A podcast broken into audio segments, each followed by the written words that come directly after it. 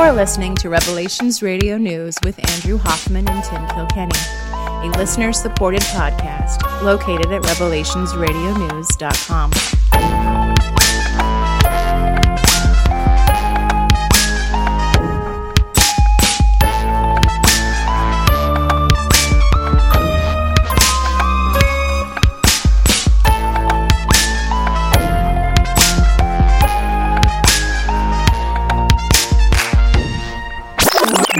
podcasting to you from the sunny forest of Meadowdale, Washington, where I've recently uncovered a grand conspiracy. I am one of your hosts, and my name is Tim Kilkenny. And from Cascade Locks, Oregon, at least for now, uh, where I am podcasting hurt but not injured, I'm Andrew Hoffman. Okay. Holy cow. I've uncovered a conspiracy over here. I wanted to let you know right off the bat that uh, I've uncovered a, a vast criminal conspiracy uh, my children and the dog have conspired to make sure I never sleep at night. So, after getting woken up three times by the children uh, two nights ago, last night I made sure that that that both had extra attention before bed, so that there was no reason to cry for a bottle or cry for a bad dream or anything, um, and and got them into into bed, and thought to myself, I feel good about this. I'm gonna be able to sleep through the night, and so. I hop into bed, and uh, my dog woke me up three times last night, just panting loudly and laying around and flopping around on the floor. I don't know what she was doing. I thought she had to go to the bathroom, but and then I, you know, I I kind of I figured it out. You know, they they're just making sure I, I don't get a good night's rest. So I'm I'm I'm I'm on the case. I'm here, but I'm I'm a little bit a little bit tired. So, and you're a little bit under the weather over there. So this is a, a little little under the weather. Yeah. An injured but, podcast. Wow. But Tim, you, you don't need to have kids and dogs. If you have kids, you don't need a dog, and if you have a dog, you don't need kids. I, I believe that might be true for some generations, but uh, for a long time there. So, so what happens then when I get the kids? Do I just get rid of the dog? Is that what happens? Because yeah, the dog comes first, and although you're you know the, the dog was grandfathered in. Okay. Yeah. Although point well taken, when the dog comes first, do you really need kids? Well, they, we, our youngest, I don't know where she got it, but she loves dogs. It's one of the, her only complete sentences is, "I like dogs." well, dogs are awesome, man. They are, except for when they wake you up at three, four in the morning and uh, yeah. pant loudly for no apparent reason. Maybe she was hot. Yeah. anyway, so uh, last week we had our show with Chris White. That was pretty sweet. I mean, I, I enjoyed it. It's always always awesome to talk to Chris. Um, Absolutely, yeah, great to talk to Chris. So. For sure, for sure. I did put our producers of the last show in the show notes of the last show. We'll cover them again later uh, today when we go through those.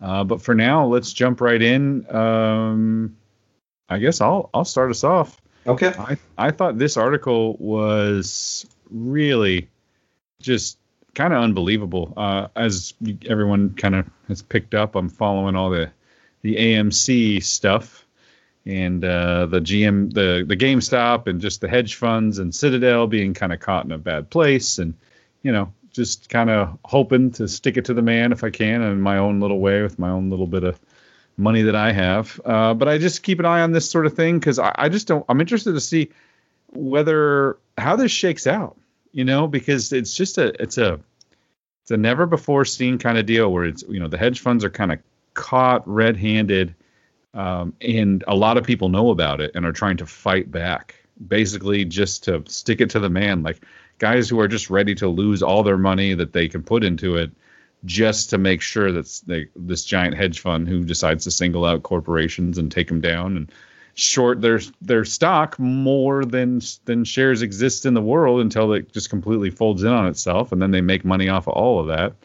Um, I just want to see that stop, you know. And and, and here they're kind of caught red-handed, so I don't want to see GameStop or some of these other ones go the way of Toys R Us, which you know, if, I guess if you look at it, it, they really weren't, you know, in a in a bankruptcy situation. Uh, but they paid a bunch of money out to their uh, to their CEO and some other people, and you know their t- retirement plans got kind of blown up, and then the whole thing went out of business. So it's just more well, of that. And mm-hmm. with Toys R Us, they decided, oh, we'll just do all our online sales through Amazon. Yeah, Mm. genius. Let's just give Jeff Bezos your profit margin instead of Well, that guy got in- yourself. The CEO for we should talk about that sometimes, but the CEO for Toys R Us that got in there, uh, you know, his whole job from the moment he arrived was a controlled takedown of that company and to just get as much money as he could out of it. It was not for the success of the company. It was just he used it as a cash cow and then just slowly controlled dem- demolitioned the uh, the thing down. So anyway, uh, this just really got my goat, and I wanted to make sure that we talked about it. This is XTD Ameritrade CEO warns meme stock traders that leverage could rip your arms off. These people are not retail investors; they're meme stock traders because that's the only people. You know, they kind of makes you think about you know these poor help, helpless idiots who are uh, investing in stocks that they don't even know what they're doing. They need to be protected, you know, from themselves. XTD Ameritrade CEO to AMC traders: leverage on the downside could rip your arms off. Joe Moglia, uh, which kind of a funny story. Moglia, Moglia, we'll go with Moglia. Kind of a funny name. Uh, former CEO of online trading platform TD Ameritrade issued a stern warning Thursday about using leverage to try to outsize returns in, in meme stocks.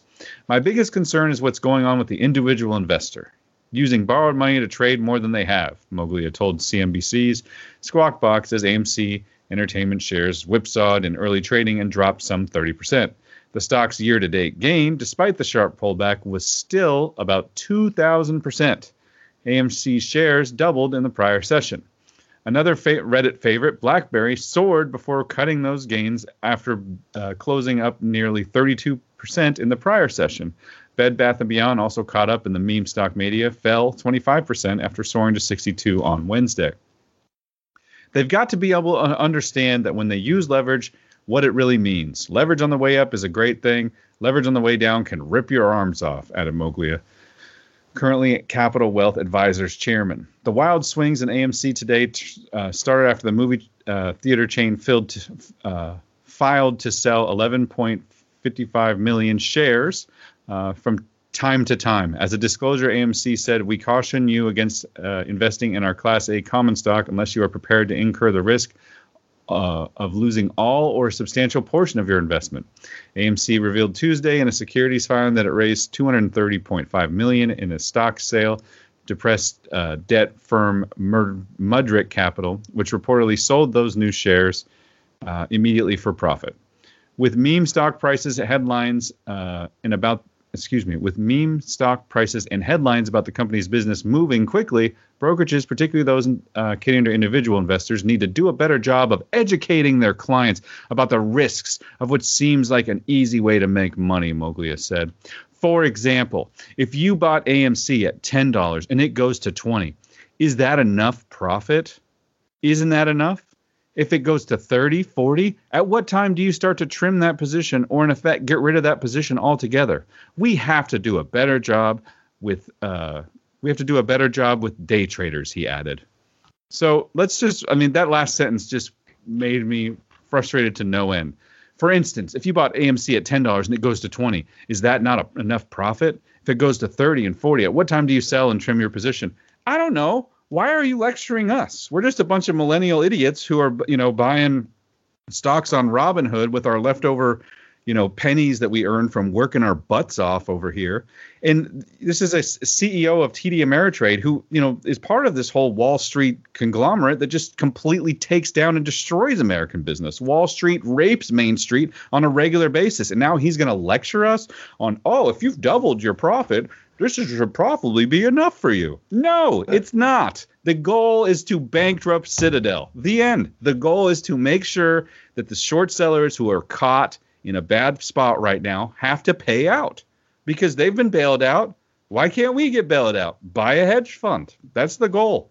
And I know that, you know, we shouldn't put any hope in the stock market. We shouldn't hope that it's going to be played fairly. I think James did a great art. Uh, James Corbett did a great uh, podcast.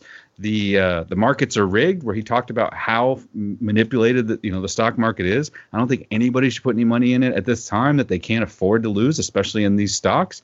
But the people who are putting the money into this these stocks in particular aren't doing it because they think AMC is the greatest company in the world. They're not doing it because they think GameStop is the greatest company. They're doing it because Citadel is caught shorting more shares than actually exist, which is supposed to be illegal by the SEC, and the SEC continues to do nothing. So we are going to try to get our pound of flesh this time. That's it. That's all it is. And it'll be interesting to see how it plays out in the least because maybe Citadel goes out of business and it causes a stock market collapse and every it's like a chain reaction. Maybe nothing happens. Maybe Citadel gets bailed out. Maybe they figure out some way to cover the shorts without having to pay or you know borrowing the money straight from the Federal Reserve. I have no idea. I just want to watch and see because we've you know there's a few things that they didn't plan for with this whole uh, you know pandemic you know stock market crash last year and one of them was that there would be so many people at home who had the time on their hands who were getting stimulus money and who were pumping it into the market. And i think that's part of the reason the market has gone up so high. But what they didn't did didn't count on is that there's actually people get this andrew so i know this is going to come as a shock to you but think about this. There are people out there who look at stock market uh, analysis and look at company analysis and look at different numbers moving around on the on the stock exchange and they don't work for hedge funds. They don't have a degree at some la-di-da university and have been, you know, silver spooned all the way into Wall Street. They're just regular dudes. For instance, our friend Deep Value in Boston, who is just a guy who is not a cat, who likes to take risky investments and has made himself 20 to 30 million minimum and depends on when he decides to sell by finding that hey, GameStop has been shorted more than actually exists, and eventually they're gonna have to cover this, and I'm gonna make them pay. So anyway, I just that, that just it just bothered me that I'm being lectured by the ex CEO of TD Ameritrade, uh, Who, who's for just how much profit I can take. Tim, he's only concerned about you. Okay. I'm sure he is. He's this concerned. Is, we have to do a better I mean, job with those day traders. The well-earned reputation of these type of people is that they're only concerned about the common man. Well, I don't I don't know why you would take his me, kind advice the wrong way. let me hit you with another one. This is another layer to this onion. Is that okay? I'll, I'll full disclosure. Tim, me, I own or I don't own, but I use TD Ameritrade as my broker. Thinkorswim to be to be uh, to be exact, but Thinkorswim is now owned by TD Ameritrade, which I think is owned by Charles Schwab. So anyway, I use TD Ameritrade. I use that that broker. Um, mine it's not free. I pay like sixty cents for every trade, but it gets filled immediately. There's no funny business. Which, by the way, guess what happened last week? Robinhood stopped allowing p- people to buy AMC as it shot up into the 50 dollar range. I, I'm shocked. How about you, Andrew? Uh, totally shocked. and then and then uh, so anyway, I do have TD Ameritrade, and I accidentally did buy some shares on margin. So it shows a column that says this is your available money, and it does not list it as margin. It's available money to buy stock. I didn't realize that the margin listing is in a different spot, and I had made a deposit of you know a little bit of money, and I ended up purchasing some stock with that money but I kind of forgot that I did it. Shocking. I know that everybody's shocked to learn that I kind of forget stuff on occasion. So the next day I log into it. I'm like, oh, look, that money's still there. I guess I didn't buy the stock I was going to and purchased it because it said, hey, money available to buy stock. So as AMC shot through the roof, I think I texted you. I got basically margin called. They were like, "Hey, we want our margin back," and or threat of liquidating my entire account. So I had to sell off some of my stock in order to cover that margin because margin is basically just borrowed money that you pay interest on to uh, to buy stock. So uh, I didn't even mean to do that. I had to sell some shares to uh, to get back to uh, a, a, level that you know wasn't on margin. My own fault. I should pay better attention. Um, but you know, it's not like this guy who's lecturing everybody, like TD Ameritrade, does a great job making sure nobody's borrowing on margin. I bet you one thing, I wasn't the only one who was margin called or maintenance called that day. I bet you, and and and then if you read the fine print at the bottom of that, we can liquidate your account for any reason. So, you know, I don't think they're necessarily out for the investor. Oh, let's make sure they don't know they're borrowing on on margin because I absolutely did totally on accident. So, it's uh, it's it's there. There's another layer to that onion with the uh, the CEO of uh, TD Ameritrade. So Yeah. anyway, we can we can move on. I will keep track of this uh, as I have promised. I know that there are some out there who thinks this is a, a waste of time or that these uh, meme stocks are just uh, you know we're all going to get our head our arms ripped off or whatever. But uh, I didn't put any money in there that I couldn't afford to lose. I would just like to see the little guy win for once. It would be, you know, it probably the day after Fauci goes to prison, the little guy's going to take down the hedge fund. So The day after Fauci goes to prison, the greatest Yeah. mass killer of the 21st century, data shows Fauci conspired and lied. New study shows hydroxychloroquine plus AZT improves survival of COVID patients. it says AZT. It's not AZT though. ah, That's a typo. Yeah. that is a typo for sure. AZ, it's, AZT. a, it's a Freudian slip with Fauci and AZT, but yeah. Yeah, and And when don't take AZT for COVID fair enough, fair enough. or anything. But Right. So, but this is, you know, Gateway Pundit. This is, uh, you know, it's on, it's certainly not mainstream news, but it's a big site Yep. saying, um, well, AZM. So is this, is this thromycin, I think is the, Ah, azithromycin, the Z pack. Yeah. All right. So I'll re- read a little. Well, okay. So let let's talk broad terms. Uh, big news, big stories over the last week or two because we we didn't totally do a normal show last week. So Sure, sure, sure. Let's do it. So there we've we talked a couple weeks ago about what's the deal with the Bill Gates stuff coming out. Right. what's the deal with the Fauci stuff coming out, the Fauci emails? Because it's it's not like people don't put Freedom of Information Act requests in, you know, for stuff that would be useful to know, and and they don't have ways of like delaying it for years upon years upon years, right? I mean, that's what usually happens. You either get it like ten years down the road or not at all. And this has come out relatively quickly and it's a big deal and it it doesn't seem to me to be a of a scripted thing in that the New York Times is not covering it at all. Um, one of their former writers, Alex Berenson, is making a point of point of that. You know, here's day whatever that the New York Times is not covering Fauci emails, Oh, so so so the New York Times is not covering it at all. not covering it at all. Okay. So that was one of the things I was thinking about as as uh, recently I was just thinking I know all this stuff, but I'm not necessarily a normal person in more ways than one. But you know what it, it does everybody else know? Is is it reaching your everyday American citizen? And from what I've heard through various media sources, I it it's look at it's it is coming out to the Fox News crowd, and that's it. Mhm. Uh, Fox News crowd, social media. I mean, it's out there. It's not the New York Times, but uh, it's even on the other. You know, it's been covered on CNN and MSNBC. They cover it very differently, but they've Mhm. they have covered it. Okay, they have. Okay, well, Yeah. well that's good. Good to know that they've at least covered it.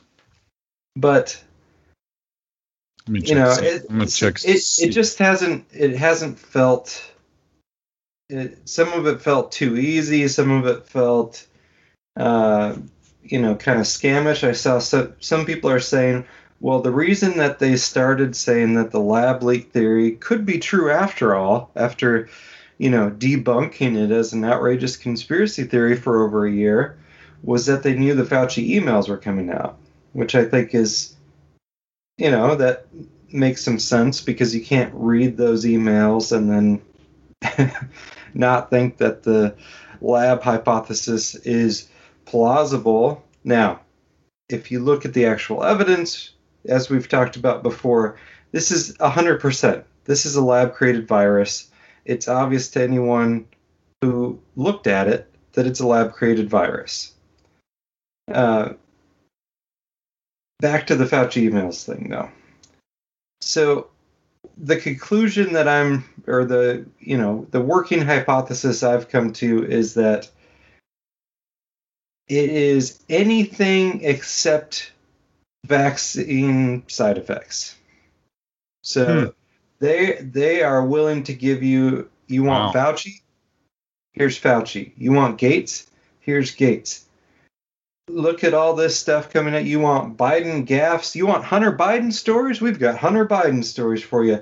But don't just just keep quiet on the vaccine side effects for a few more weeks while we make one final push. You know, 70%, some magical number, 70%, and then, you know, so I think it's full court press, fight the scandal with the scandal, all in to try and keep people away from vaccine, quote, side effect stories. I, I heard, and I'll add to that. I heard one recently that I thought uh, held some weight, and that was um, the push to get everyone vaccinated is because if people start dying who have the vaccine and those who don't don't, then the story Mhm. falls apart. But if everybody has it, then it's it's it's, it's just a new deadly virus. Yes, and it was that on propaganda report or No, no, I, I don't remember where I heard that, but it was just, it was uh, they they t- Monica on Perez talked about yeah talked about that and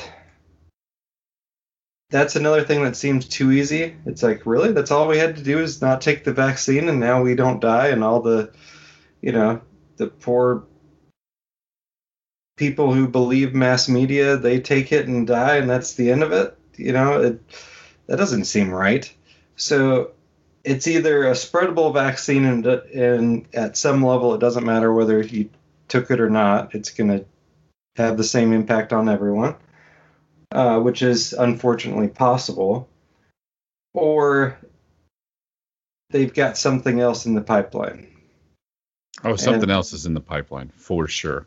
And- shorter term, shorter term though, what are we looking at? I mean, June 30th, AstraZeneca can end, call an end to the pandemic legally, some weird loophole where they can actually call it. no Uh, and then no they have called it they already called it.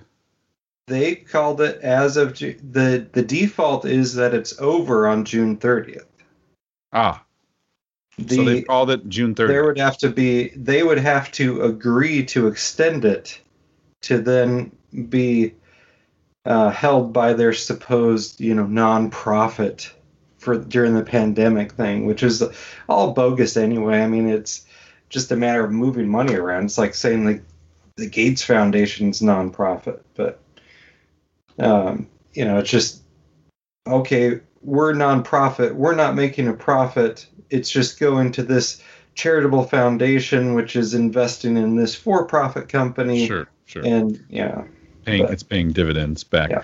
Um, so June 30th, pandemic over, and then does the FDA approve this thing? yeah of course Yeah, I, I really don't want them to.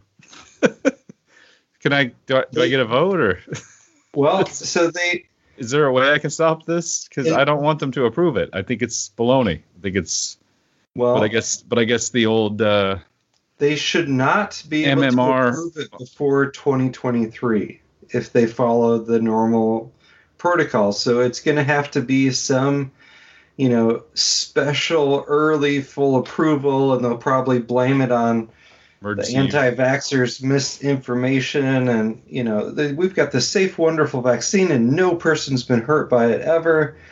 Uh, but just you know for that talking point about it being experimental which is totally nonsense even though it's in our own uh, disclaimers we will just get it fully approved by the fda and I, I make no mistake the fda will do whatever pfizer wants it to do if they want full approval, full approval.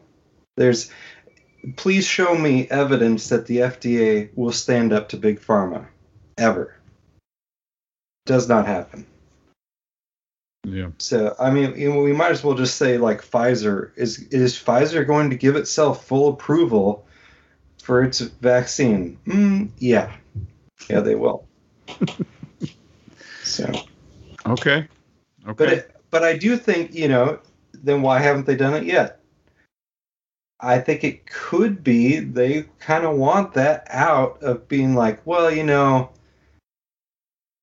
you know, if if too much of the of what this vaccine is doing gets out, if it happens too quickly, if too many people become magnetic, et cetera, et cetera, they could say, oh, you know, we're really sorry, we didn't see that coming. Uh, but Donald Trump really rushed us. It's it's really it's really Trump's fault for rushing the vaccine out, and we're sorry, but you know we did uh, we did want to do more testing. We just didn't have enough time, and you know it was so important because COVID was so deadly, and it was still worth the risk. And you should still take this uh, new and improved version of our vaccine. I could see it. I could see it going that route. Sure. Sure. Yeah. But let's, I mean, let's talk about some of those vaccination effects. Uh, we don't, I don't know, you, um, the last video I put in there from our our friend The Truth is Stranger Than Fiction, who's in the process of getting kicked off of YouTube. Um, so is Gon's Face Like the Sun and Canary Cry, by the way, but um, yeah, YouTube is just not where it's at. So he he's on Odysee. I don't know if you have any take on Odysee. I will say that when I click on links to Odysee videos, they play, unlike BitChute. So for me, I would rather see Odysee than than BitChute links. But uh, so magnetics, genetics, and those crazy zetetics, and it's the magnetic it's the magnet challenge examined. So we've heard this referenced a few times. I don't know that we've really talked about it on our show.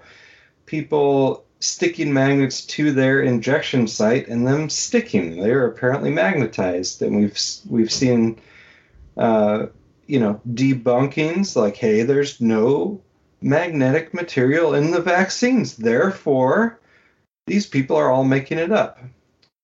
Well, this uh, this video delves into that a little further, and he also points to uh, the Tin Truth channel on Odysee, which has hours and hours and hours of put together clips from different people, you know, different parts of the world, all doing this. And this is either uh, the greatest mass hoax ever, ever pulled off, or this is real. Those are the two possibilities.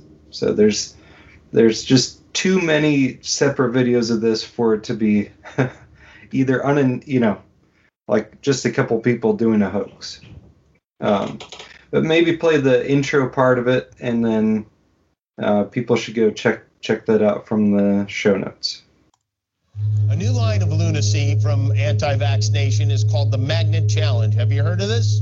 This is a number of thick armed conspiracy theorists have taken to social media to claim that since they got vaccinated, their arm now has magnetic properties at the where they were presumably because of the microchip that was implanted when they got the shot. Journal Club, then it's a talk. So, um, since I, no, since my biology work is all in neuroscience, I didn't think you want to hear about this. But I picked up this topic because, frankly, I was asked to review a paper, and I now seem to be sort of the go-to reviewer on this for several several journals. So, um, magneto, so what, what is magnetogenetics? And the story um, begins uh, with a couple of papers in about 2015. Um, but the basic idea is that what if you could tag a magnetic particle uh, and get it to bind to, uh, to an interesting protein, in this case a membrane protein, which is a thermally sensitive one, um, and use it to uh, uh switch that channel open or closed. Right. Okay, so the reason that this is genetic is right back here. Um, is that these things are tagged. Right. So, so, so you can choose So you, so you have a so you, so you have a, a ferritin with a tag, and you can make that uh, genetically specific to bind to, uh, to to different places in the same way that you do with an optogenetic molecule. Right. So you so, so take your optogenetic protocol, replace GFP by ferritin. That's the that's the that's the sales pitch. Right. Yeah. Sorry. Well, I, I didn't say it very clearly, but that's why it gets people's attention. Right. So Destruction biologique. Il y a plus que les tempêtes organisées par les champs électromagnétiques. Il y a également. It's not going to work really well in French. Oh, yeah. The but the Klaus there's a Klaus Schwab clip, but it's also in French. So it's it's Klaus Schwab talking about this, you know, these wonderful uh, magnetic things that could possibly be in, uh, So- injected into the body. I, I didn't even know Klaus Schwab spoke French, but he does. So there's kind of this question of why would the COVID 19 injection cause people's arms to be magnetic? It seems crazy, you know, what what's going on. So the best hypothesis that I've heard uh, is from that other video we talked about um, magnetism intentionally added to vaccine. That's from the Red Voice Media, Stu Peters, and it's Dr. Jane Ruby. And Tim, if you want to play some of that video, but skip like the first couple minutes until it's her talking. Jane Ruby is an international health economist with over 20 years in pharmaceutical research experience. She's a medical expert, a Stu Peters Show contributor, and she joins us now. Dr. Ruby, this is horrific. Stuart, you hit the nail on the head. It's real. We know it's real. There's an entire science uh, in the literature about it. And we also know something else that's really tragic and horrific. It was intentionally added to these injections. Why, you're asking me? Because it is a more aggressive delivery mechanism to get it into every cell in your body. It's a process called magnetofection. And it's this all this information is readily available. You can do the research yourself. You can look at the government's website, PubMed, to look at the peer-reviewed journal studies that have been published on this particular science. And what it is, Stu, is they are using magnetic fields through different chemicals to actually concentrate the RNA, the mRNA into people's cells. This is in alignment with everything we've been reporting for weeks now. We just know what and how is behind these magnetic phenomenon where people are having these uh, these items are sticking to them. So what it is is it's part of the lipid nanoparticle and it's just it's a super delivery system and there are there are places in your body that you know other synthetic dna or rna should not be going uh, and yet these this approach forces the material the mrna encoding to force your cells again to make over and over again these dangerous spike proteins all over your body it's actually a forced gene delivery system and i wanted to share with the audience uh, you're going to be hearing something more and more about something called SPIONS. It's an acronym, S P I O N S, and it stands for supramagnetic iron oxide nanoparticles. Where they're putting this magnetic field technology is in and around the lipid nanoparticle envelope that we've also talked about to get this mRNA into your cells. Why do they need to do that? Because the mRNA is so delicate, uh, so easily degraded. It's another reason why it has to be stored. If you know the Pfizer shot material has to be stored at at least 70 degrees Fahrenheit below zero. Uh, so let me share something else with your audience. There's a company on the internet, and, and one of many, by the way, I've been doing all my digging. It's called Chemicell. It's in Berlin, Germany. They advertise, Stu, uh, all kinds of product. There are hundreds of components that you can use to create these magnetic fields around your molecule, right? You can buy it in 200 microgram vials. They're called it's called Polymag. And I want to share with your audience the disclaimer on Chemicell's website in case you want to buy a little bit of these magnetic fields and attach them to mRNA before you stick them into the human race. And I quote the company the magnetofection reagents and all of its components are developed, designed, intended, and sold for research use only. And here's the frightening part, Stu. They are not to be used for human diagnostic or any drug intended for humans. And this is in these so-called vaccines.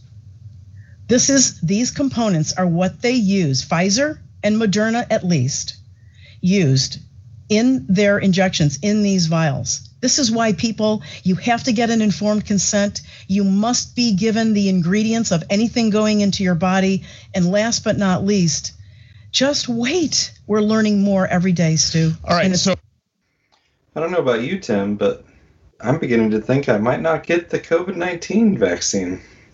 Okay. oh man! So you're not going to get the vaccine? Holy smokes! This uh, I wasn't you know, prepared for this. I was. It was looking so good, and then you know, seeing people with spoons sticking to their forehead kind of grossed me out a little bit. You're all the way off, huh? Well, yeah. Uh, did you see any of the videos early on, or of uh, nurses or you know uh, physicians looking at the insert for the, these vaccines? Mm-hmm. Yeah, or What's lack thereof. Just the blank, the blank ones. Yeah, the blank, super folded up insert. Yeah, there's nothing on it. That is yeah, bizarre. On, on some of them, yeah. That is bizarre not also bizarre that this whole magnetism thing seems to actually maybe be real. Um, oh, it's a hundred. I I think it's a hundred percent real. I don't.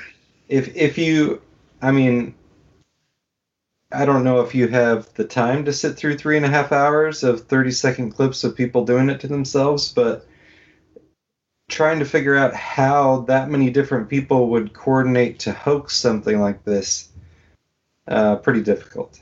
Sure, sure. You know what? One of the the main uh, places for this is I know because I have a a coworker who who is on it is uh, TikTok because TikTok, TikTok's like the perfect mm-hmm. length of video. Right. And apparently, there's a lot of videos on TikTok. Uh, this person that I, I, work with leaning away from getting it and uh, has, has talked about some weird stuff happening on TikTok with just people reporting it. So, uh, yeah, it's like you said, it's either the greatest hoax of all time or it's real. So, yeah. Now, the disturbing part, uh, as if that wasn't disturbing, right? Ladies and gentlemen, we're 30 minutes in. Uh, Andrew thinks that we're being given a bioweapon, which has magnoproteins, which will spread yeah. to the entire body in all of the cells within it.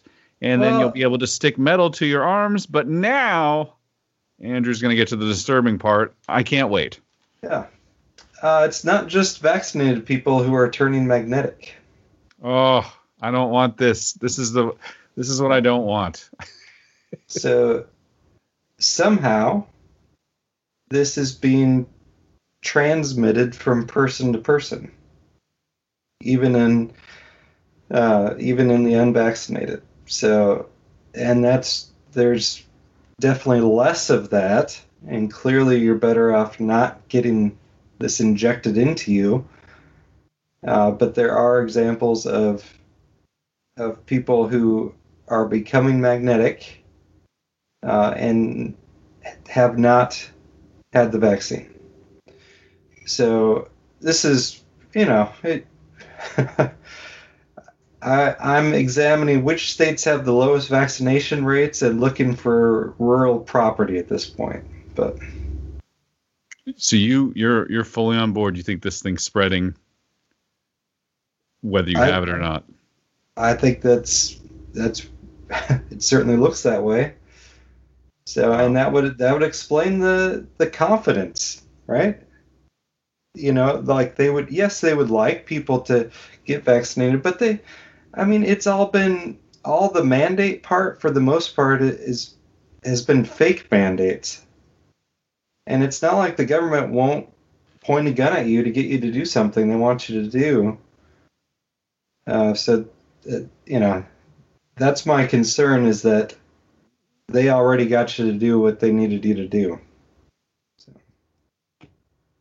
And that is let the, the percentage of the population get the vaccine that has got it. Yeah. Interesting. Interesting. Wow you know, as as persuasive as Joe Biden's by July 4th, if we can get 70%, whatever, I'll give you a cookie. I don't know what he's what he actually is is promising. Uh, Kate Brown gotta tell you, saying, I got an unstoppable urge to like try to see if I'm magnetized right now. Did you try it? Have you tried it? Uh, no, I haven't. I don't. I don't. I mean, you could, you could feel, like if you hold a magnet there, people can feel stuff happening inside their their body. So, no, I, do, I don't feel magnetic. Right, but where? Okay, so you, you you claim to have examples of people who have done this who have not been vaccinated. Where do they stick the magnet? Same place, the arm. Uh, it can be, um, like, the place I heard about. The specific example I heard about was like, kind of collarbone chest connection area. But yeah. Interesting. So and uh, Naomi Wolf, who got uh, kick, kicked off of her. Twitter. Yeah, I mean, I, I I love it. She's like full on. She's like, wait a second, we have a constitution and a second Where have you been for the last? They're trying to kill us. They're for trying to 15 kill us. years. Where have you been? Like Obama got in office, you're like I quit. I'm So- not gonna look at anything. There's no fascism now. The Democrats and but but you know, I mean, give. She has definitely come around. She's doing like her- yep. firearms Yep. training, and Yep, she's yep. you know. Yep.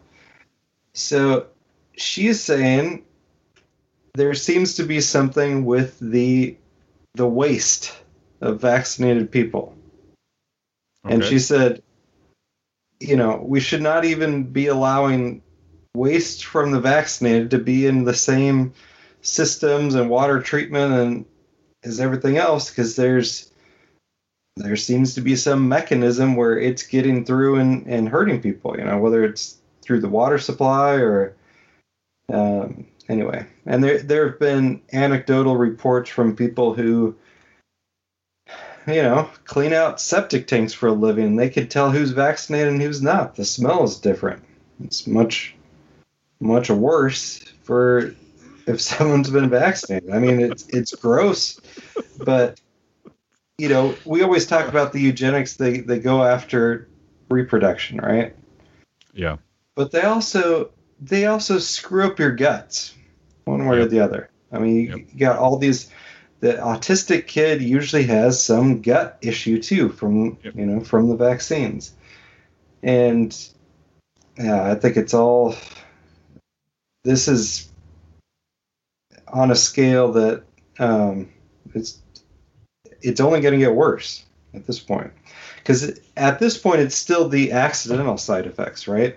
Like if you're going to make a bioweapon to kill millions of people, you want it to wait about a year at least to take effect. Yeah. And, th- and I'm just pulling the year number out because that's they got the um, the exemption to specifically state that if there are side effects, uh, there's a one year statute of limitations. So one year after you take the shot, it doesn't matter what happens to you, you can't even get money from that government fund that's really tough to get money out of for the COVID vaccine side effects. So I'm reeling, my friend. I don't know. I, I do hate when you go into this direction. I, I am not a not a fan of this direction in any way. I can't I can't uh, refute you or deb- maybe I should make a, a like a podcast or like a documentary. de- debunk debunking my co-host. Andrew Hoffman debunked Oh. the incredible I spreadable vaccine. lo- I would certainly love to be wrong, and you know, talking about football and Did you know that Andrew Hoffman was was paid by the Mossad? Most people don't know this. I didn't even know it. That's how that's how sneaky the Mossad is. I didn't even know my wife was Jewish. Oh man. All right. Well, you know what? We're gonna change it up a bit. We're gonna go over here to emails. We're gonna look at emails. We're gonna do donations, and we're gonna move on with our life. I hope you're wrong, man. Good Lord Jesus in heaven, please, please make Andrew be wrong.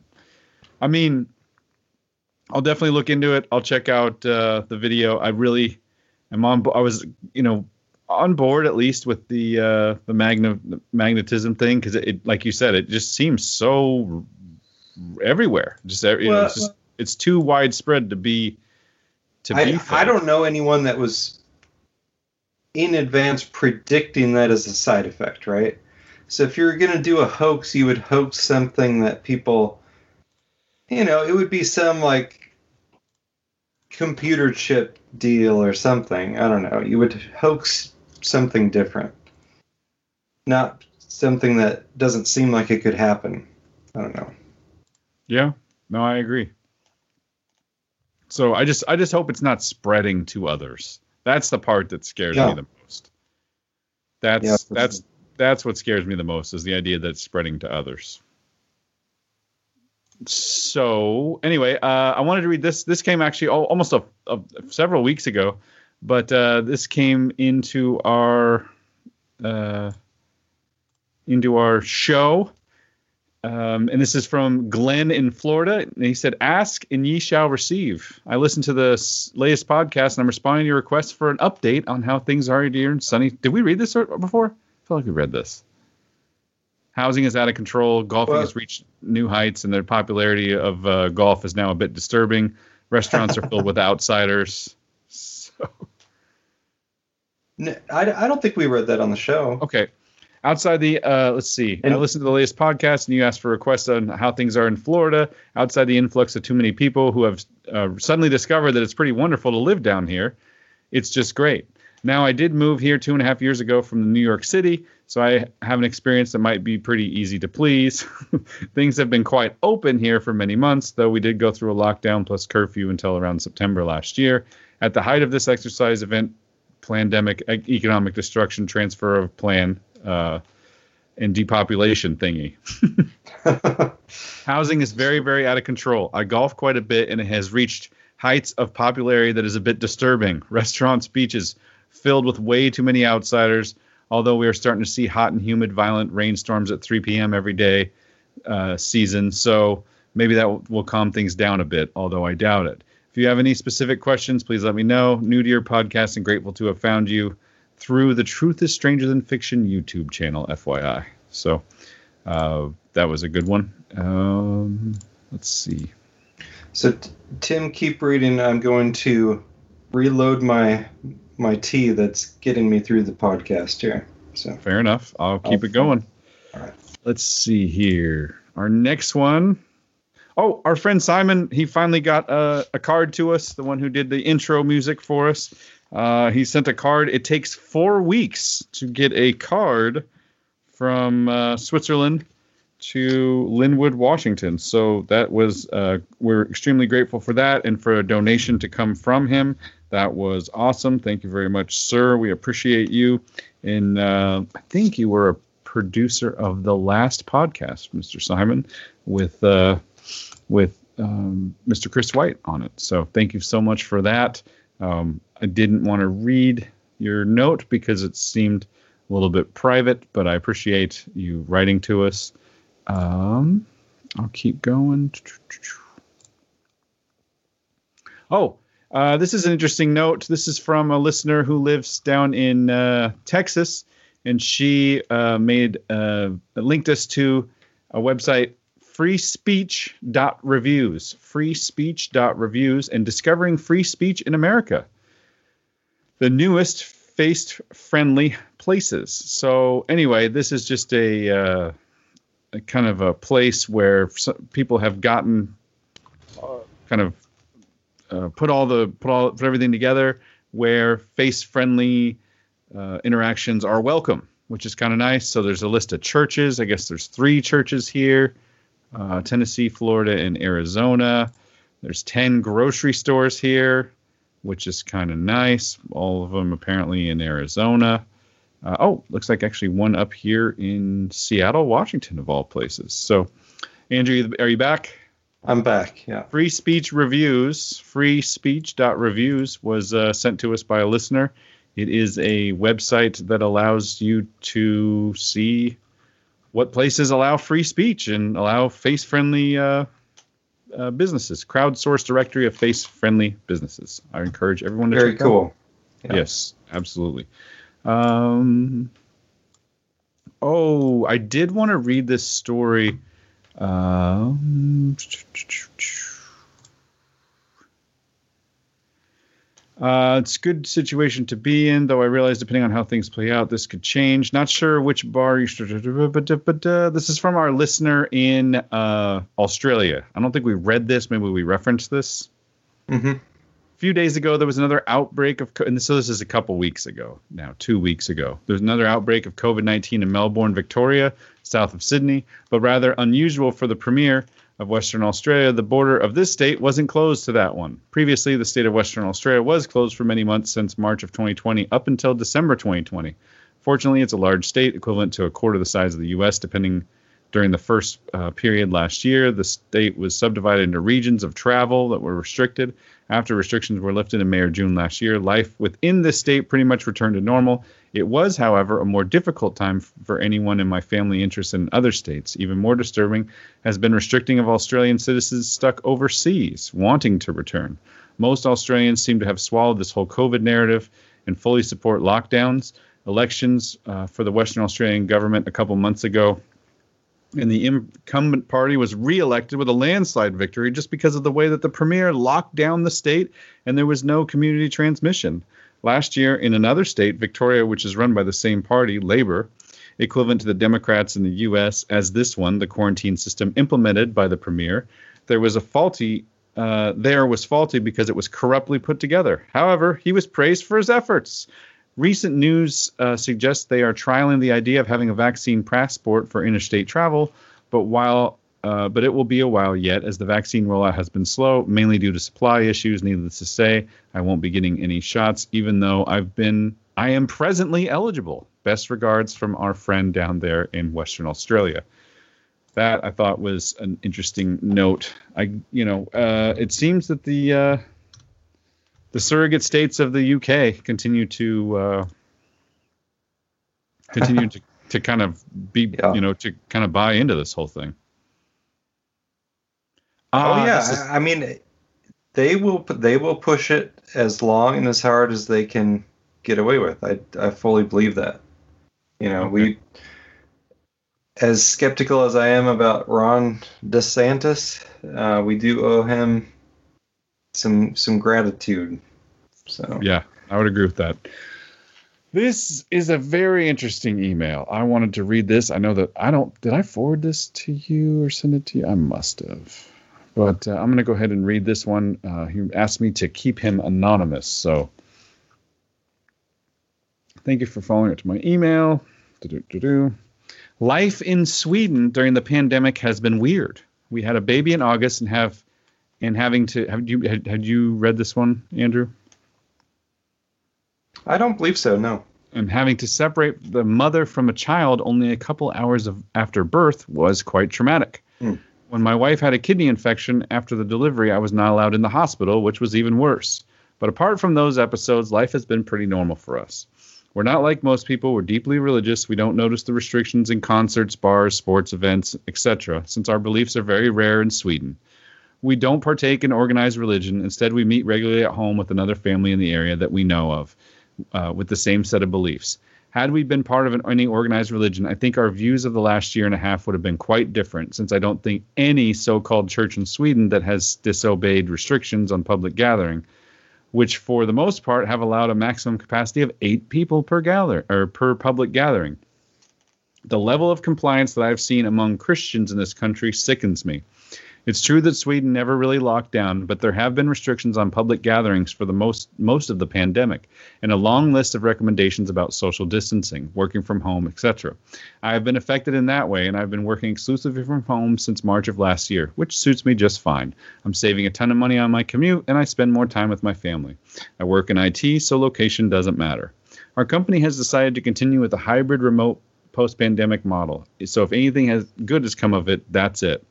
When the pandemic hit, we were living in a small apartment just outside Gothenburg or Gothenburg on the southwest coast of Sweden. We quickly started uh, looking for something more rural with the possibility of gardening, mostly to get ready for the next step after the pandemic. Smart people. we found a house to rent in the countryside and moved here in December last year. We're doing our best to get our gardening skills up to speed before the food shortages hit, but I think we're going to be too late for that. We will have to trust in God for our provision. I think the most interesting aspect of Sweden would be the general mindset that the government is good and wants what's best for everyone. This is a great deal of trust in the officials and a high acceptance of restrictions. To give you an example, consider the following scenario which played out the other day. My mother has COVID 19 and two doses of the, fi- of the Pfizer uh, vaccine. My uncle has had COVID 19, but no vaccine so far. When they met, instead of hugging each other as they've always done pre pandemic, they stayed two meters apart and waved to each other, just to be cautious. And they openly stated this. This has been extremely frustrating for freedom lovers such as myself. The past year and a half have made it so much more clear to us that we simply don't belong here. We're trying to migrate to the USA, but it's not easy to get a green card. At least there is resistance in your country. But for some groups, things are moving. A network of believers that we met on a semi regular basis are at least uh, waking up to the fact that the vaccine is not good for us and that they are not going to comply moving forward. Perhaps there is a, a sliver of hope. Sorry for the long winded response. Feel free to reach out if you have specific questions regarding Sweden. Thanks for your great podcast. I highly appreciate all your efforts that you put into it. It's kind of like no agenda, but without the frequent drug and lewd drug talk and lewd jokes. I find it refreshing. I also discovered James Corbett through you. By the way, fantastic episode, so thanks for that. Please keep me anonymous. So I love boots on the ground reports. I solicited them from people that I spoke to over the last several days uh, that actually um, emailed in, and uh, I continue to kind of to do that um, because I think that's super important, right? Yeah, and it, you know, it was eye opening for me. The listeners of our podcast much more international than I expected, and much more focused in the Western United States as far as yeah. the U.S. listeners than I expected. Yeah. Well, at least the ones that's interesting to think about too. But at least the ones that uh, that uh, that donate and email us are not in the South or the Eastern United States. Mostly, although we had a couple donors from Massachusetts and some in the Midwest. Nothing in the South, it seems. Oh, we got Florida, Florida. But yeah, a lot of international listeners. Yeah, yeah. Uh, another one. Uh, all good. Love it's, your it's work. It's because the the people in the it's actually open down south, so people are out doing stuff instead of listening to podcasts. But. Like these guys are still locked down. Oh, come on, deal with that. I don't want to listen to that. Yeah. Oh, okay. I guess in New Zealand we've been fortunate enough. So this listener is from uh, New Zealand. Uh, to a certain extent. This time last year, we were coming out of one of the harshest lockdowns in the world. Since then, we've had relative freedom with differing levels of restrictions coming into play from time to time. The impacts of the lockdown measures in New Zealand were never talked about from broken families, spiking drug and alcohol abuse, the increase in selective serotonin reuptake inhibitors, job loss, industry which was which has all disappeared just overnight. Myself and my partner separated during our lockdown for 4 months. I was unable to see my daughter and she lives in another city. I was unable to spend time with my church family. I could not see my family. I had my pay reduced by 20% when my workload ramped up twofold. I ended up getting stuck in the house with a, a drug abuser, and it was an intense few months. Since then, I got my relationship back, my life back, and left the toxic company I worked for and was blessed to get a new job. I'm concerned with the messages and propaganda that we have been force fed around vaccines. I literally had to talk my partner's family as to what experimental mRNA vaccines were to get them on side so I could have a conversation with her that didn't include her saying, I'm not an expert. so that you're not an expert, I guess, is a worldwide phenomenon. Yes, oh, there yes. is no mandate to get those, and there are no restriction for those who don't yet! Exclamation point. I guess the last six months have been pretty normal here in New Zealand. We are stuck in our own little bubble, watching the chaos unfold around the world. Free, feel free to ask any questions, and I will let you know what's happening down here in the South Pacific. So. I think that's enough uh, emails for now. We'll move on to the donations real quick. Uh, but I just wanted to thank everybody who did email in. If I didn't return your email, it's not because uh, it wasn't interesting. I, I, fully intend to return emails, but I just got kind of caught up in uh, in other things. So let me see here. Do you want me to read the? That would name? be terrific. Yeah. So first name and general location uh, first name and general location, starting with uh, Anna from Spain. Was this is a producer of? Oh, actually, yikes. We got to start for two thirty, don't we? That's right. Yep. So uh, these were all these these producers were all listed. Uh, no, we read these. Yes, we did. We did. Yeah. So for 231. yeah, that's weird though because we didn't read. No, that makes sense. 231 was last show. Okay. Yeah. And so. Uh, yeah, go for it. So uh, Anna from Spain, thirty-five dollars. Thank you, Anna. And she told us that the the book got there, so that better post office work than much of the world. Uh, Jason from Stone Pine, or I'm sorry, for Jason Jason from Corona, California. Uh, Corona, thirty dollars. Thank you, Jason. Amber from Kansas City, Missouri, thirty dollars. Thank you, Amber. Simon from Switzerland. Thank you, Simon. Danny, uh, I don't have his location here, but Danny is he is our most regular most regular contributor. Thank you, Danny.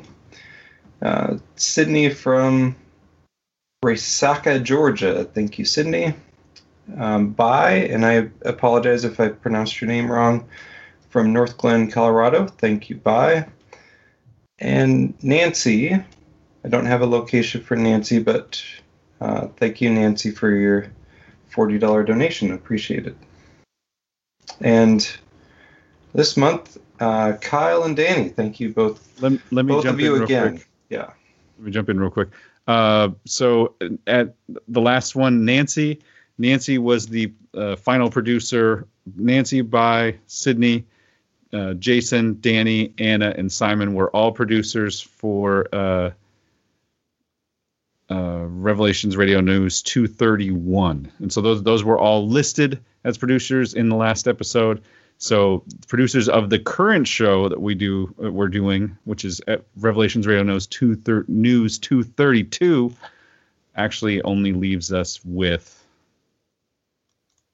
uh, just the, just the two producers, which are pretty much our biggest producers, Yes.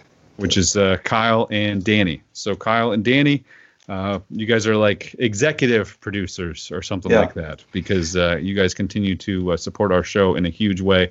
So you guys will be the only two producers of the current show that we are uh, doing right now, which is Revelations Radio News 232. If you don't know what we're talking about, if you have no idea how this works, if you've never heard of No Agenda or the value for value model, this show includes absolutely zero advertisement. It never has and it never will.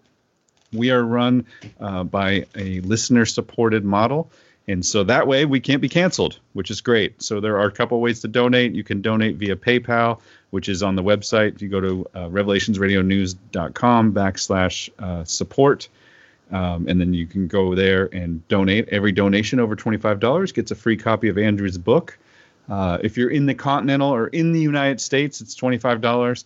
We have kind of gotten to a point where we're pretty confident that it's going to be about $40 if you are international to get a book out to you. We are looking at an average of 15 to $20 extra in shipping internationally. Is that correct? Yep, that's correct. Okay, So- so, we're looking at about forty dollars for international shipping if you want to do those donations that way. Also, you can donate to the PO box. My son has been very sad the last few times that we went because he thinks it's awesome to. I lift him up and he takes the key and shoves it in and then turns it and then he's always excited if there's something in there. You know, even though it has nothing to do with him, I let him you know turn the key. So anyway, no uh, no donations to the post office box. Uh, we do uh, we do have one of those. So if you want to send it, you can send it to uh, me, Tim Kilkenny, uh, post office box number 802, Lynnwood, Washington. I think it's 98082. Uh, look at our look at our notes in the show, and uh, that is one way to donate. Also, we have a, somebody promising to donate crypto. We have different crypto addresses. We're still learning. We're doing our best in uh, trying to learn about the crypto. Speaking of crypto, do you know that if you uh, take uh, take a uh, meat packing plant or a uh, gasoline Oh uh, yeah, we I'm glad you pipeline. Brought that up. Yeah. yeah, we, you, you you cannot not we cannot not talk about this insanity that's happened with this gasoline pipeline. So the FBI somehow recovered their cryptocurrency that Mhm. uh, that Most was of it. yeah, 75% of it that was given to the hackers who held uh, the gasoline pipeline for ransom and asked to be paid in Bitcoin. The FBI somehow has recovered so, it. so, Tim, can Yeah. can you just like thumbnail sketch the official story? Like, what are we like mainstream media version? What are Uh-huh. we supposed to believe about like this happened, then that happened, then they got the crypto back? So They there was the a bunch of bad actors, and they or a couple of bad actors, and they got control of this pipeline. They held it for ransom and got the CEO to send them a bunch of Bitcoin, and then they turned it back on. Now the FBI has gotten most of that money back. So, hooray for the FBI. Yes, and in in reality, we know that the ransomware did not disable the pipeline. This is Right. it's very important. Like they could have kept pumping gas, no problem at all. It's just they were worried about their ability to charge people the accurate amount for the gas that they were pumping. so I guess no one thought like, well, you know, we could just send everyone the same build amount we billed them last month and then hash this out you know if anyone complains uh, that would have been that would have been too easy or maybe there was another agenda at play so that's the f- first very uh, you know suspicious thing then this whole bitcoin recovery thing are they they're not even claiming that they hacked the bitcoin wallet right or or decrypted it or uh, you can't like hack that? a Bitcoin wallet. Like it's it's blockchain. Like that's that's the Yeah. whole deal. Like you can't hack it. so th- they're not even really explaining how they got access to it right Right.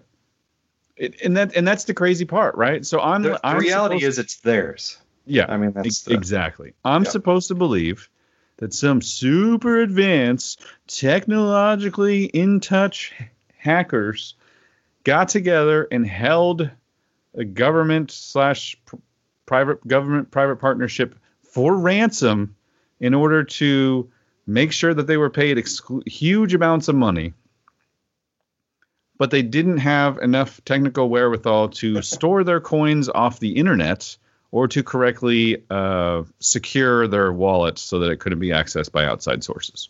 That's that's pretty much what I'm led to believe. Like the dumbest hackers of all time. Or and and I may I'm positing this because this is definitely not the official story.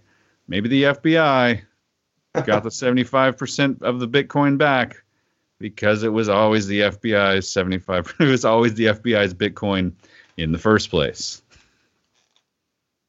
yeah and they're yeah i'm not i'm not sure of the mechanism. It's just it was clearly something to to push the you know global warming narrative. Oh look at these terrible gas pipelines uh, and to push the bitcoin is bad narrative Yeah, the Bitcoin is bad narrative does play in well. And then, of course, we had the follow up, which is now the cyber attack hits JBS Meatworks in Australia and North America.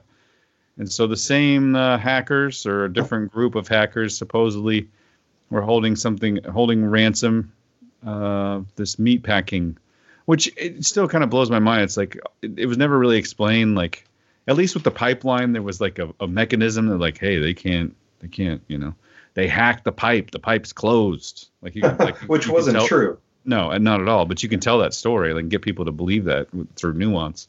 But here, like, how do you hack a meat packing plant? Like they just they hacked the cows. yeah is it, they got robots doing all the meat packing now like, what's Yeah. going on Australian and North American units of the world's largest meat networks were hit over the weekend by an organized cyber attack on its information systems. And I think this is all just product placement for them to prepare us for what our friend in Sweden was talking Oh, about, which is a coming meat. uh, f- coming food shortage. Oh, which which will be solved by Bill Gates and his giant factory farms and soy meat. Ah, yeah. Well, Yeah. that could be the next step. I hope. I hope you're wrong yet again. Um, and we got to touch base on this. This just this article just came out yesterday. I heard about it while at work. And by the way, last week, last uh, month, uh, my dealership sold 53 new cars. We currently have 22 on the lot. Wow. So, uh, 2021 C8 Corvette orders are canceled amidst a part shortage. The mid engine American sports car continues to be fairly rare. On June 3rd, the Chevrolet sent a communication out to its dealer network to explain that the June allocation for 2021 C8 Corvettes has been canceled. Disappointing many, uh, disappointing news for many. However, the automaker stated that they, uh, however, the automaker stated that any accepted orders, which were our event code 3000 and above will still be made. Chevrolet explains in the letter to dealers cutting off production for 2021 Stingrays is necessary so it can be done begin production of the 2022 model year in the latter part of the third quarter. We already know the Bowling Green assembly plant stopped production for a week last month because of a shortage of components. The automaker mentions that in the letter, emphasizing the unplanned stoppage wasn't because of a global semiconductor chip shortage. But whatever caused the, the shutdown in May, the end result will be the significantly lower amount of 2021 Corvette Stingrays than the estimated at the beginning of the year. The same thing happened for the 2020 model. The big question now is will the 2022 production begin on time and will there be any product stoppages or scaling back? Uh, the interesting one was the next paragraph. One thing Chevy uh, absolutely refuses to answer is what parts are in short supply for the C8 Corvette the fact it will only say that the components are related to the chip shortage doesn't tell dealers or anyone else much. That omission of information is cause for concern. Also omitted is the number of Corvettes removed from the build plan. Chevrolet says it doesn't provide that type of information on any of its vehicles, but we're willing to bet if that number would be, uh, if it did, that number would be shocking to investors as well as customers. Already, GM has taken on one of the, uh, one on the nose of, with the global processing chip shortage. Auto forecast estimate uh, it has cut over 270,000 vehicles from production as of last month. That figure will no doubt grow quite a bit by the end of 2021. With the estimates, the chip shortage will last until at least the early part of 2022. The production setbacks aren't likely to stop until at least then, but so far GM seems to have prioritized the C8 Corvettes for chips. So that hasn't affected production in Bowling Green. Production of the C8 Corvettes has been full of problems, which has kept the supply low, which turns which in turn boosts their collectability. However, for people who want the experience the mid-engine layout of an American sports car, the production shutdowns and strikes from COVID-19 and part shortage are nothing short of frustrating. If you weren't able to get a 2021 Stingray, even before, even though you order one, you'll have to work with a dealership to switch it to a 2022. Here's hoping there are no major production problems next year. This thing has no end in sight. I'm trying to tell people, I'm screaming it from the rooftops. There is a big problem in the car business right now with this. Um, the the Corvette is like kind of the, the the weirdest one of all of them. Corvette's whole plan or Chevy's whole plan in 2020 late 2019, early 2020 was to release there's like 3,000 of these Corvettes with the mid-engine. You know, so basically, it, it's for all intents and purposes. You glance at the new Corvette, it looks like a Lamborghini. You just, you know, it's just pretty cool looking car.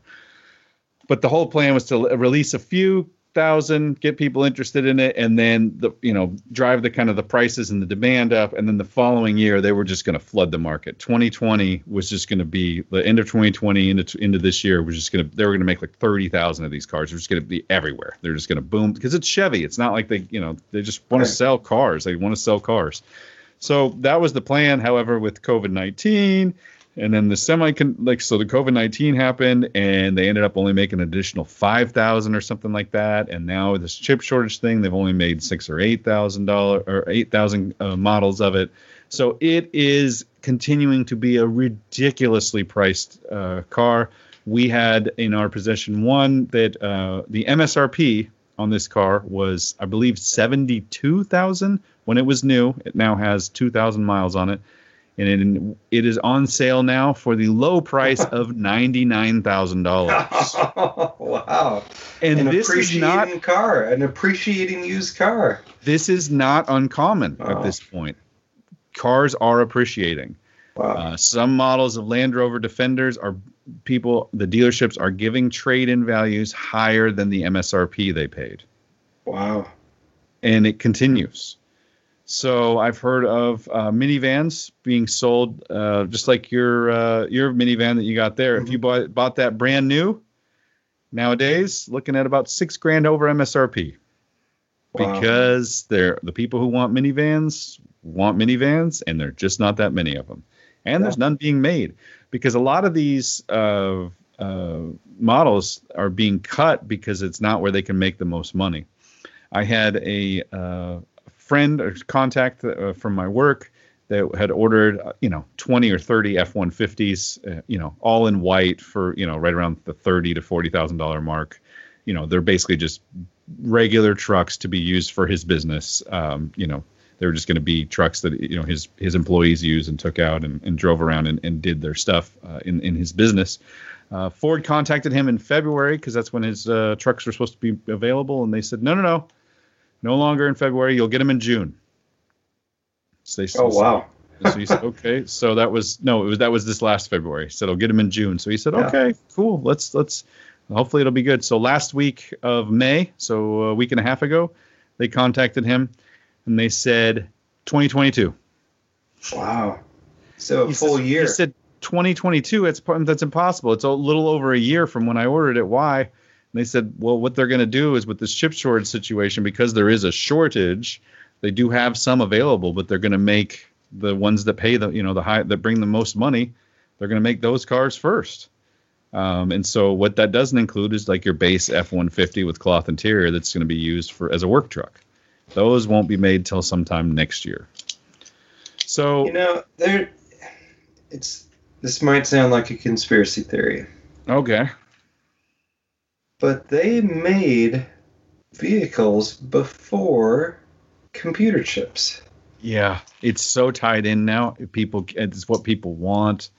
It's yeah, and it's it's crazy though, man. It's not that simple. Uh, the the where these chips are, like if you have a power it's, seat it's in not your, that it's not that simple, but it is designed to not be that simple.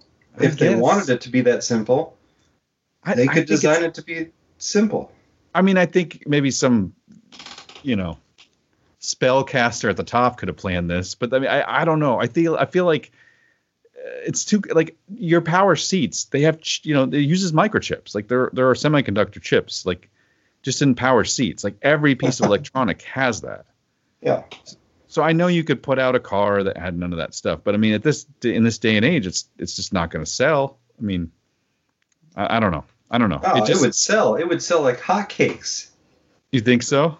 Absolutely. If A manual if seat You car. could you could advertise it as a chipless car, and it I don't think you can make a like chipless car, bro. I don't think you can do it. I think there, there's there's got to be chips in the in the in your in your infotainment system, your stereo, the dot the not the dials. Anytime you got electronics, there's chips in there, the semiconductors. I don't think you can never have it. Well, they did exist. It's not like I'm. It's not like I'm talking about an alien spacecraft. All right, so okay, we're gonna go back, ladies and gentlemen, to carbureted engines. Yeah. Carbureted engines on cars that have Here- no. Here's an idea: Okay. a car that runs on gasoline. you know, and no computer chips. I love it. I love it. I personally would love to have this car. The uh, I'm telling you right now, Andrew, though, because of this. Speaking of appreciating cars, have you looked at any cars that were popular, like and affordable for us when we were in high school? Nowadays, those cars are so expensive. Yeah. Yeah. You want an old Chevy Nova or something? Oh my goodness, the amount of money they're bringing now. Even just like regular cars from the 80s and 90s are just bringing a ton of money at auction if, if it's in good condition. Yeah. Yeah. Who knew my a Camaro IROC Z could be a, a collector's item? It could be a it could be an investment. Yeah.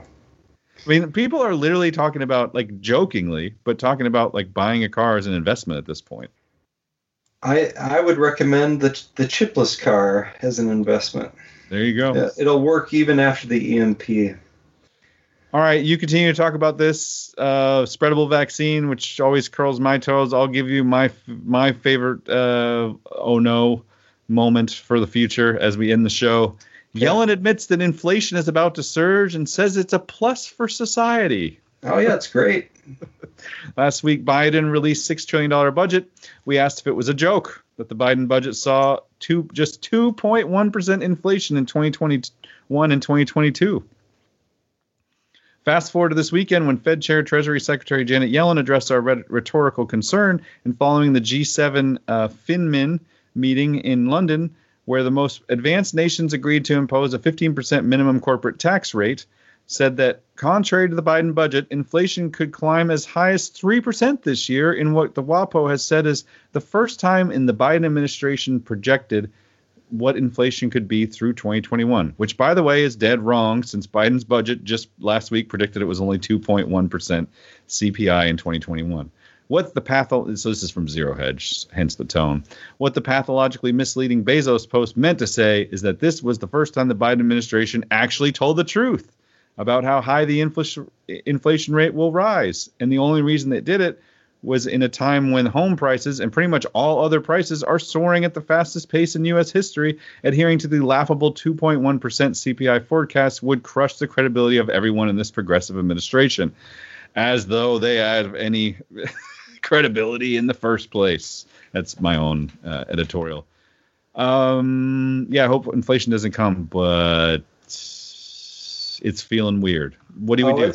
the inflation is here. I mean, and that, and that, I was thinking about that a little bit. Let's hash this out. Is inflation actually here? Or is this a global supply chain breakdown and it, things are actually that hard to get that the prices are rising because they're that hard to get? Oh, I don't know. There's there's inflation in a lot of categories, including categories where there's no shortage. So that's true. That's true. Um, home prices continue to soar, as we've talked about, um, and that's just another another thing. Uh, one thing I'll end it with. I have to. I had to. I don't know. Did I speak about this? I don't know if I think I spoke about this on the show, but uh, Biden steps back his loan for lo- student loan debt forgiveness. Did we talk about this on the show? I don't think we did. Remember, uh, uh, uh, like candidate he, Biden. He walks walks it back. Yeah, Okay. Can, candidate Biden steps back uh, on student loan debt forgiveness, leading to major criticism. Joe Biden is facing some pushback following reports that his new budget won't include the student loan debt forgiveness he built part of his campaign on the presidency for. Pledges Shocker. Biden made during his campaign, which including health care reforms, raising the estate tax for significant amounts of student debt, are all expected to be uh, left out of his upcoming budget plan, the Washington Post reported last Friday. The news comes one day after an interview with Biden by New York Times opinion writer David Brooks was published, where he seemed to be at further odds with the progressive wing of his party when it came to the idea of student loan debt forgiveness. In the interview, Biden admitted he didn't agree with the more progressive plan, where people like Senators Elizabeth Warren and Chuck Schumer have urged him to forgive up to $50,000 in debt from all borrowers, saying that he didn't think the public should pay for those who willingly pursued more expensive educations. The idea that you go to Penn and you're paying a total of 70,000 bucks a year and the public should pay for that, I don't agree, he said. Biden had previously stated he he would look up to see if he had the authority to cancel up to 10,000 for borrowers as well as cancel student loan debt for uh, public colleges and historically black colleges and universities. According to Experian, according to Experian, the average student loan debt for individual borrowers increased from 35,620 in 2019 to 38,792 in 2020. The news was met with swift backlash and criticism online, with hashtag cancel student loan debt trending on social media on Saturday as many continued urging Biden to live up to his promise of expressing anger over his uh, and expressing anger over his not fulfilling his promise. The president has not explicitly stated he won't go through with this promise at all, although it appears to be an issue that will remain tabled at least for the time being. Oh yeah, I'm, I'm sure he wouldn't be bringing it up if uh, if he was planning on doing it. Currently, Federal I, I just Reserve want loans, people to get mad at me, even though I'm going to do what they want. Yeah, makes perfect sense. currently Federal Reserve loans are still in administration forbearance for borrowers due to COVID-19 pandemic up until September. It is unclear if student loan debt will be addressed at a later date due to the current status of these loans. There you go, everybody who voted so for it uh, was. Uh, this guy. he'll get vote for Biden. He'll get rid of your student loan debt. And then it was, oh, thanks for electing Biden. He'll get rid of ten grand of your student loan debt. And now it's uh, you'll get nothing and like it. You'll get nothing and like it. It's just Uh, shocking that someone who made his entire career uh, bending over backwards for the credit card companies would screw over young consumers on on a debt issue. That's that's a shocker. Things that we didn't talk about on this show that'll be in the show notes. Hospital workers uh, walk out over mandatory COVID uh, 19 vaccination. That was from you. That sounds like a good story. Vaccination shows no benefit to those who already have COVID. Read no You heard it here first. Yeah. Chinese government scientists filed COVID vaccine patent before pandemic. Shocking. Oh, that- yeah. And, and the guy who filed the patent dead three weeks later. Oh, cool. This is something that we, I don't think we were aware of in 2020 as it was happening. But Right.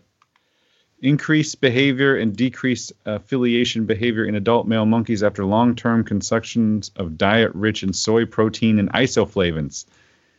Andrew continues his crusade against the soy. yep. Pastor Rick Wiles apparently has a COVID after refusing vaccines that he called a global genocide, which was uh, posted everywhere like, ha ha, this guy said that vaccines are global suicide or global genocide, and now he has COVID, which is kind of a false Well, equivalency because it doesn't actually mean anything. No, that Tim, that is a changed headline. Because the original headline and the reason I put it in there hmm was they said after he calls COVID 19 a hoax, which he never did. He called Ah. it the, you know, he called it the China virus and called it a bioweapon and said the vaccines were bad news and a bioweapon. Basically said what we say. He says, I'm not going to be vaccinated. I'm going to be one of the survivors and going to Yeah. survive the global genocide. And they said, oh, he said COVID was a hoax and he got COVID. Ha ha, it's funny. And he never did. Uh, Lots of these people, you know, I mean, there are a few people saying the whole thing's a hoax, and there's certainly elements of a media hoax, but, um, you know, he. I just thought it was unfair to uh, celebrate someone's serious illness uh, over something he never actually said. So. Right. And Rick Wiles, and he is doing better. He said he beat the China virus. He's God healed them. He's feeling good. Awesome. So good for him. This story was everywhere. Tickets cost eighteen dollars if you're vaccinated, a thousand if you're not. So that I think was just a uh, a stunt, publicity stunt by some band in Florida. Uh, Amazon sidewalks. I, the only person I heard talk about this was James Corbett. Again, we Andrew and I talked before the show started about most of this. The stories in this folder end up getting talked about by No Agenda, us, or James Corbett, one or the other. It's funny almost every single one. But of course, Amazon Sidewalk is going to bring to life all of your Amazon uh, devices, including the Ring cameras and everything else, so that you can share your Wi-Fi with people walking by your house and people that are nearby, so that people can always have internet all the time. And it's going to use your devices that you've bought to make sure to broadcast that. They're calling it Amazon Sidewalk. Connected convenience just beyond your front door. The benefits of Amazon Sidewalk it creates a low bandwidth network that will help Sidewalk bridge, de- bridge devices, including select Echo and Ring devices. These bridge devices share a small portion of your internet bandwidth, which is pulled together to provide these services to you and your neighbors. When you want to participate, the network becomes even stronger. So there you go. Amazon is now turning your devices that you purchased from them into uh, devices that your neighbors can now use. That's Uh, interesting. So are they? I wonder how they set it up. If they they must set it up as a separate separate local network. that would be your your uh, you want to talk about car shortages i know about that you want to talk about networks that's you Uh, Walton, Walton Family Trust sold more than $750 worth of Walmart stock in uh, May, which I thought was noteworthy. Hmm. Don't know what's going on there. Maybe they know something we don't. And I think uh, the rest of these will end up in the folder. Explosive study claims Chinese scientists created COVID. That's a little old. Doctors uh, are warning that ethics no longer exists. Uh, Xi Jinping laid out a, con- oh, a plan to control the global internet from the Epoch Times. Culture of fear from the firm that manages the Gates for- fortune. We didn't have we didn't talk about that, but we'll throw that. yeah, that, that was a, that guy was a sleaze bag and a half, man. wasn't he? Biden steps back student loan forgiveness, which we talked about. Uh, big pharma PR firm also sued for its alleged role in the opioid epidemic. Get this, they knew it was leading to opioid abuse, and they kept going. Yeah.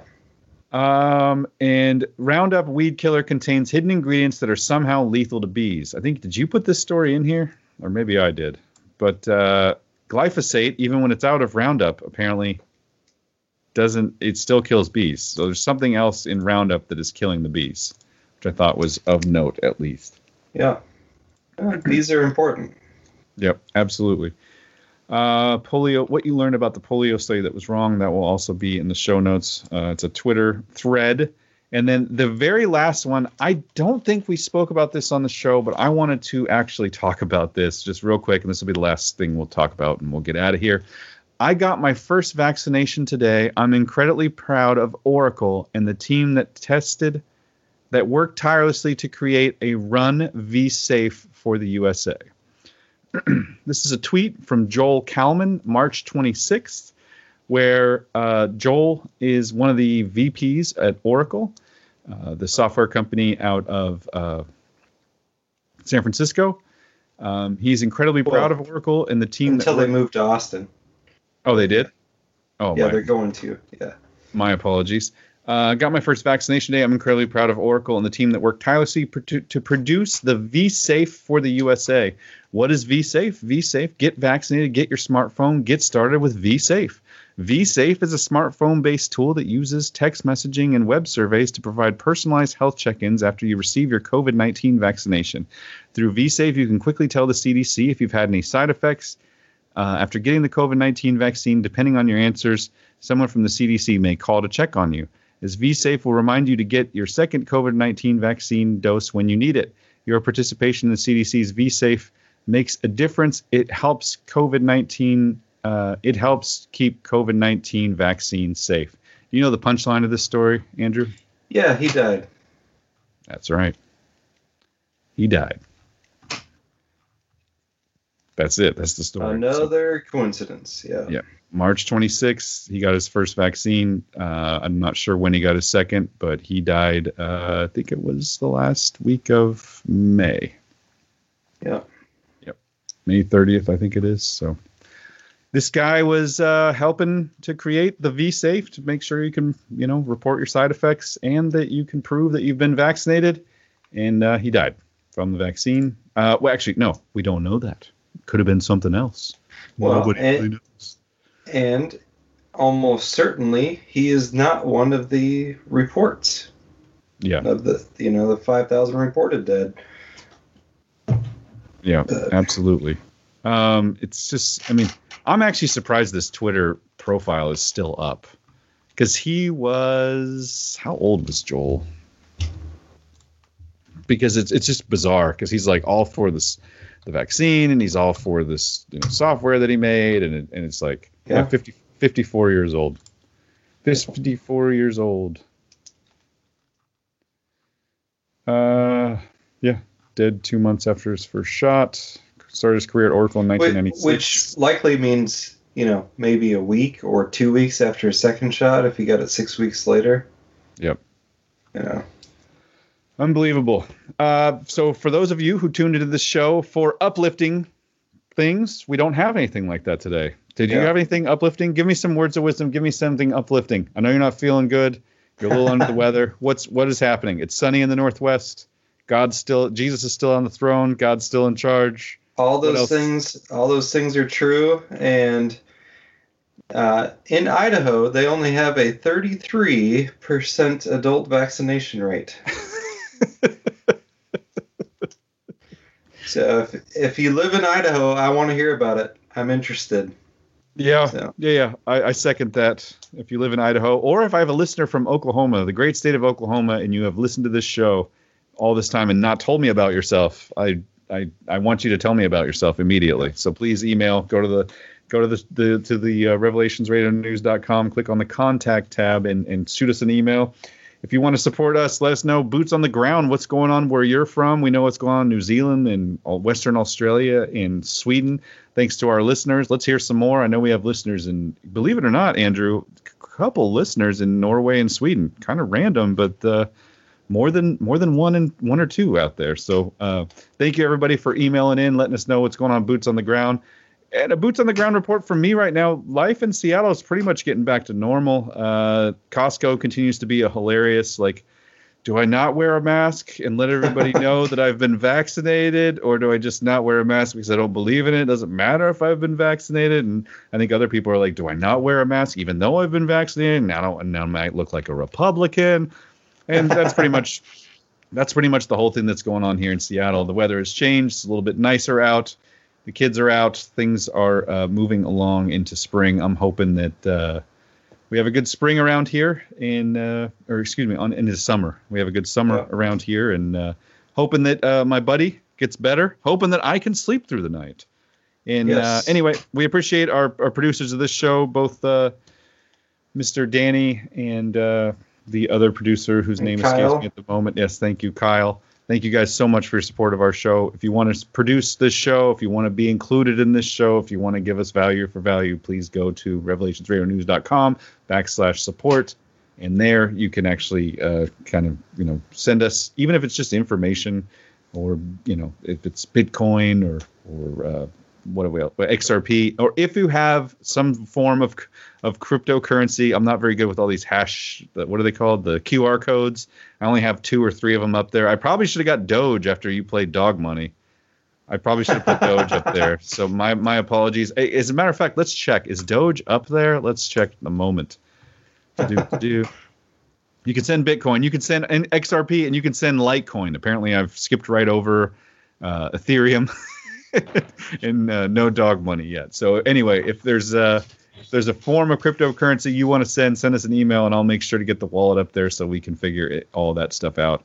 Thank you guys for tuning in yet again. And without further ado, Andrew Hoffman, some words of wisdom for us. You just had me do that. What was I it? I wanted to move to Idaho.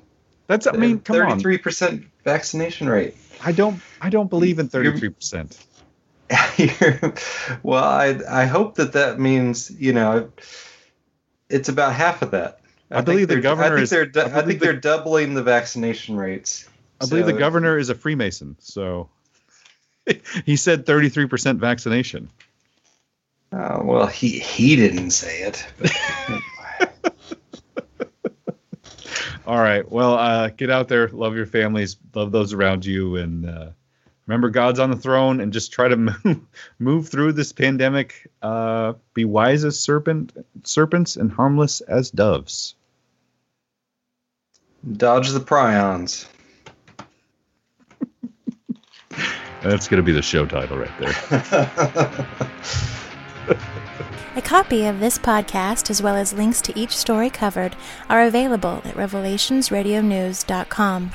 To contact Andrew and Tim or to support Revelations Radio News, please visit revelationsradionews.com and click on the Contact tab or Support tab. Please check out the other podcasts at revelationsradionetwork.com and thank you for your support of this podcast.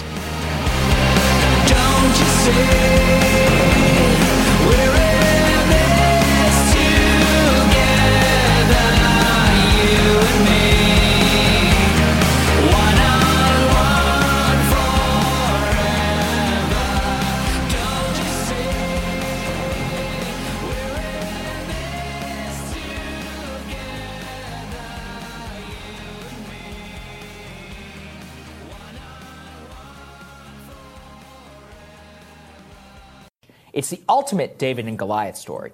underemployed and unemployed, sitting at home in their pajamas, using the power of the internet and new trading platforms like Robinhood to destroy the kings of American finance. Steve Weiss, you've seen a lot of markets. You've seen a lot of crazy things within crazy markets. I'm wondering how you're viewing this and what do you think investors should be thinking about as they watch it with us? Well, I'm thinking that this GameStop situation is the craziest I think I've ever seen. You know, a normal person would say, how can you have 136% short interest? How can you be short 40% more shares than actually exist in the world? To a normal person, that doesn't make any sense. But to a Wall Street mathematician, that's the game that has been played for years. And that game came undone. One of the most remarkable, illegal, shocking robberies in the history in plain sight. In plain sight, no closed door meetings, nothing behind, just right in your face, putting a gun in your mouth and saying, Give us all your money. You were talking about buying it and being happy uh, when it hit cross 20. So are you buying that stock today? Well, let me just say that investing can be risky, and my particular approach to investing is rather aggressive and may not be suitable for anyone else. But for me personally, yes. So, yes or no, are you buying the stock? And for me well, personally, yes, I do find it's an attractive investment oh at this price point. these hedge funds are pulling their hair out because there's no panic selling. These people, you know, they may have bought at four dollars, sat through four hundred dollars, went back to forty, went to three fifty, back down to one hundred and ten, and they have not sold. All they've done is bought more, and there's no answer for that. There's no, th- th- you know, it, it is like art of war mastery by a bunch of idiots who should know better. what happens? We go out and we get long and we get loud because everybody wants that price to go up because that gives them an outlet to sell it. And I just don't see any difference between that and what Wall Street Bets is doing. How do you know that GameStop executives aren't going to take advantage of this situation and build a brand and make a pivot just like Netflix did when they were shipping out CDs in the mail? You don't know. Because they've shown you no have no evidence of- idea. Either haven't do I. They haven't even raised any capital on it. If they were going to be doing that, why wouldn't they be raising capital now to try to do that? The company raised $551 million in a new stock offering. It sold 3.5 million shares. Says it's going to use the proceeds to accelerate what it's calling its shift to e-commerce.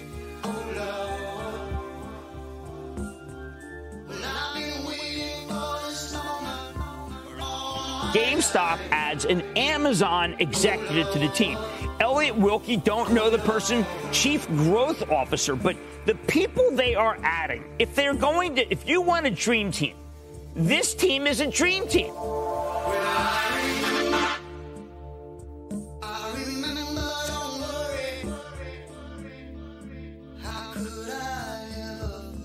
If you're an issuer and you get more votes in than you have shares outstanding, you should not accept those election results. You need to stop It seems straightforward. in the sector and get this thing straightened out. This this will help to reveal evidence if there is naked shorting, if there are fails to deliver, whatever's going on. It'd be really helpful to understand as investors what you think you need and wish, and you're making your investment decision, your proxy votes, and the like.